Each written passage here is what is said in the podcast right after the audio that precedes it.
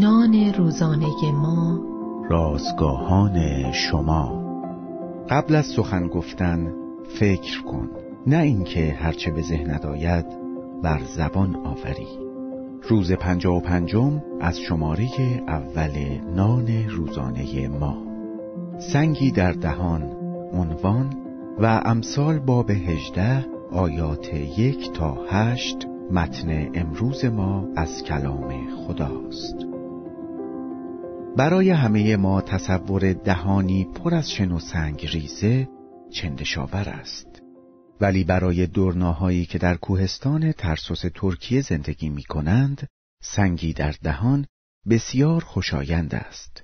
این دورناها به خصوص در زمان پرواز بسیار سر و صدا می کنند این صداها توجه عقابهایی را که برای شکار آنها شیرجه می‌زنند جلب می کند. دورناهای با تجربه با برداشتن سنگهای بزرگی که تمام دهانشان را پر می کند جلوی صداها را می گیرند و در نتیجه طعمه عقابها نمی شوند.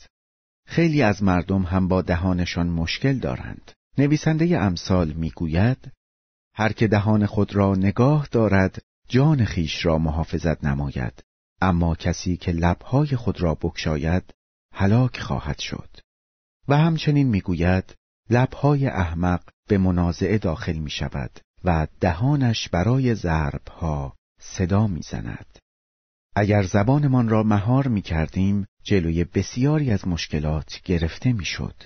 اگر مواظب حرف زدنمان بودیم چه کدورت که پیش نمی آمد. آیا شما هم با زبانتان مشکل دارید؟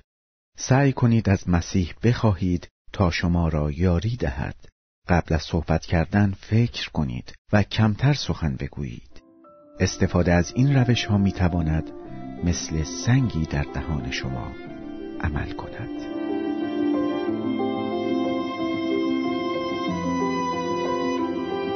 کلیه حقوق متن این اثر متعلق به انتشارات جهان ادبیات مسیحی است.